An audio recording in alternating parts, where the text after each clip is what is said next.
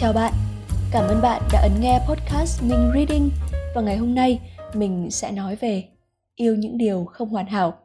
Cuốn sách Yêu những điều không hoàn hảo này được viết bởi Đại Đức Hemin, một cái tên rất là quen thuộc với những ai mà đã từng đọc một cái cuốn sách nổi tiếng khác của ông mang tên Bước chậm lại giữa thế gian vội vã. Một cái cuốn sách được rất nhiều người khuyên đọc. Thế nhưng mà thật tiếc là đến thời điểm hiện tại thì ờ, mình vẫn chưa có cơ hội được đọc.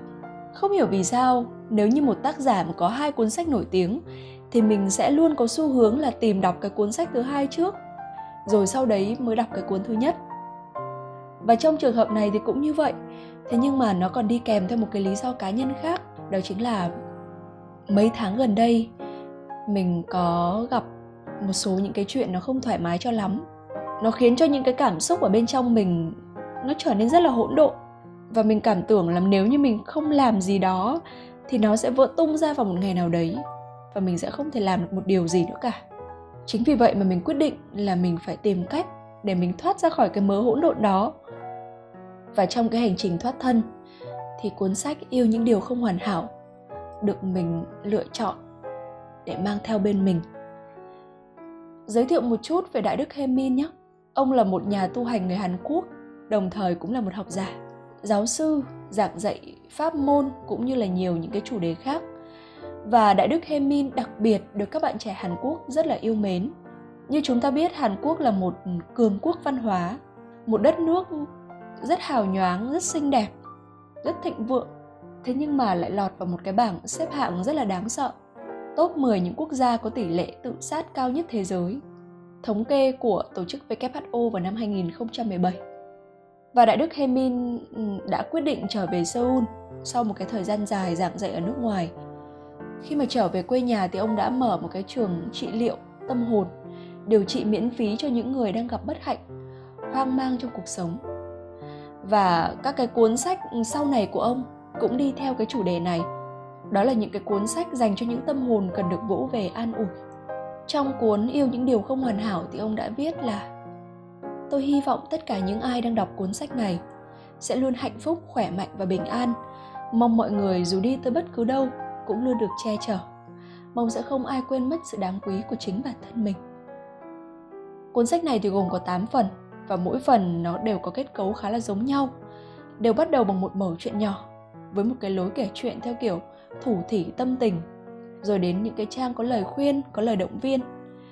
Tuy nó rất là ngắn thôi thế nhưng mà nó đều khiến cho chúng ta phải bỏ ra nhiều thời gian để suy nghĩ, để ngẫm nghĩ.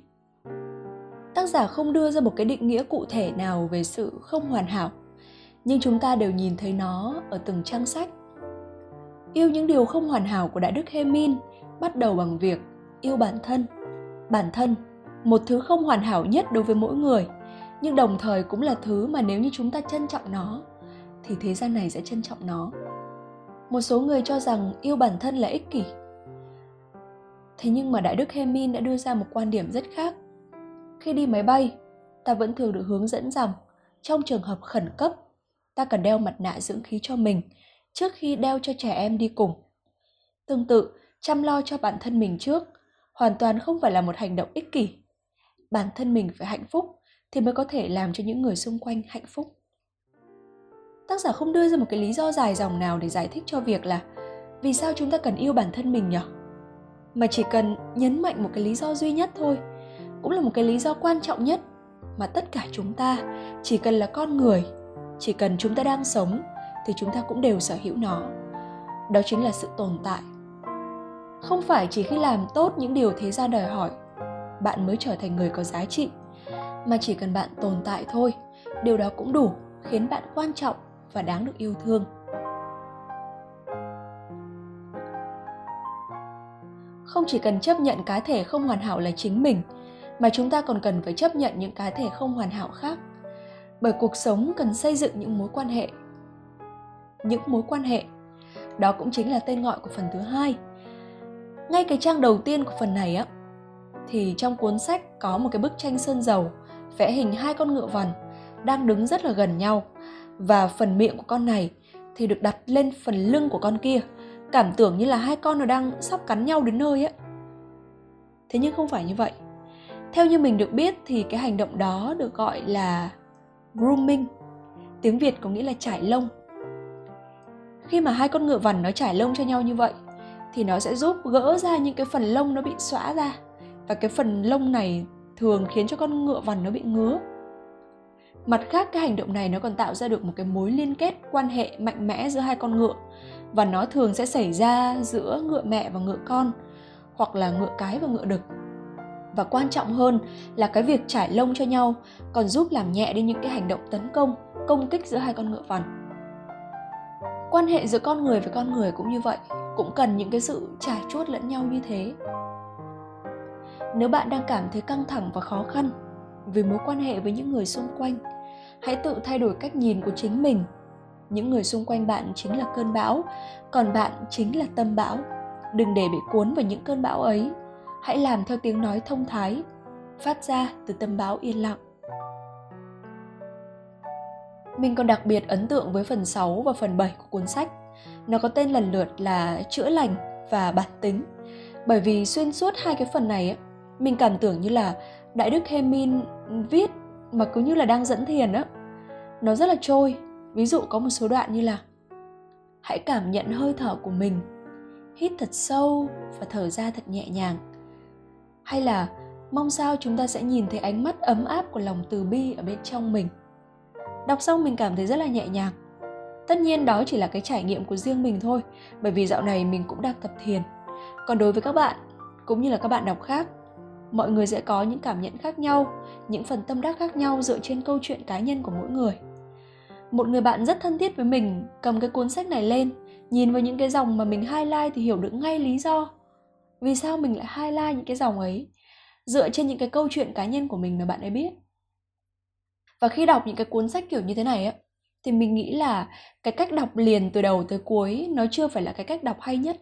Mỗi ngày bạn có thể mở ra một trang bất kỳ biết đâu bạn sẽ nhận được một cái lời khuyên cho cả ngày hôm đó. Hoặc là mục lục được đặt ở ngay đầu của cuốn sách, hãy mở ra và chọn phần mình cần được vỗ về nhất.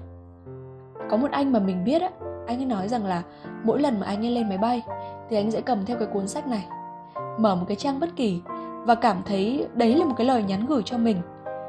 Mình cũng có cái cảm nhận tương tự như vậy. Đối với mình mình luôn thích những cuốn sách mà mình tìm được câu chuyện trong đó, vấn đề nào đấy của mình ở trong đó mình đồng cảm được với tác giả và ngược lại tác giả cũng dường như đang đồng cảm được với mình văn phong của tác giả thì nhẹ nhàng lắm ạ nó nhẹ tênh như cái tiếng chào namaste ở bên ấn độ vậy tác giả không nói về những thứ cao siêu không dùng những cái từ khó hiểu mà ngược lại rất là gần gũi. Đại đức Hemin nói về những điều không hoàn hảo bằng một giọng rất từ bi. Phép so sánh, phép ẩn dụ mà tác giả sử dụng nó cũng rất là trong trẻo. Có một số người nói là cái cuốn sách này dùng hơi nhiều những cái phó từ như là hãy này, đừng này, mong này vân vân. Mình có lượt qua lại thì thấy cũng kha khá. Và cái việc sử dụng nhiều những cái phó từ như vậy á, nó dễ khiến cho các cuốn sách rơi vào trạng thái giáo điều. Nhưng mình nghĩ là nó chỉ giáo điều trong cái trường hợp mà các cái từ này tác giả đặt nó quá sát nhau và dùng quá nhiều trong một đoạn hoặc là một trang ngược lại tất cả mọi thứ trong cuốn sách này đều được trình bày rất là thoáng và mình rất là thích cái điều này. Nó không quá nhiều chữ, khiến cho người đọc cảm giác mệt mỏi. Phần câu chuyện ở mỗi chương cũng chỉ dài tầm 3 đến 4 trang thôi. Còn lại sẽ là lời khuyên, lời động viên. Và mỗi đoạn có lời khuyên, lời động viên á, nó cũng sẽ cách nhau tầm 2 đến 3 dòng trống. Mỗi đoạn nó sẽ được trình bày như một bài thơ. Mà hình như nó đúng là thơ thật, bởi vì đọc lên thì thấy có ngắt nghỉ này, có lên xuống. Ngoài ra thì cứ vài trang lại có một cái bức tranh rất là sinh động và cái việc xen tranh vào giữa như thế, nó tạo ra một cái khoảng nghỉ cho người đọc để họ tránh bị mệt và tránh bị mỏi mắt và cái việc trình bày như thế này, nó có tác dụng rất là lớn trong việc thể hiện nội dung, thể hiện thông điệp mà Đại Đức Hemin muốn truyền tải cho người đọc với cuốn sách Yêu những điều không hoàn hảo. Đó là tất cả những cảm nhận của mình về cuốn sách này. Ờ, không biết là các bạn đã đọc nó chưa và có cảm nhận như thế nào. Nếu như chưa đọc thì hãy thử đọc nó. Như Đại Đức Hemin luôn cố gắng trở thành một nhà sư ấm áp như ánh mặt trời. Mong rằng cuốn sách này cũng trở thành ánh mặt trời của bạn.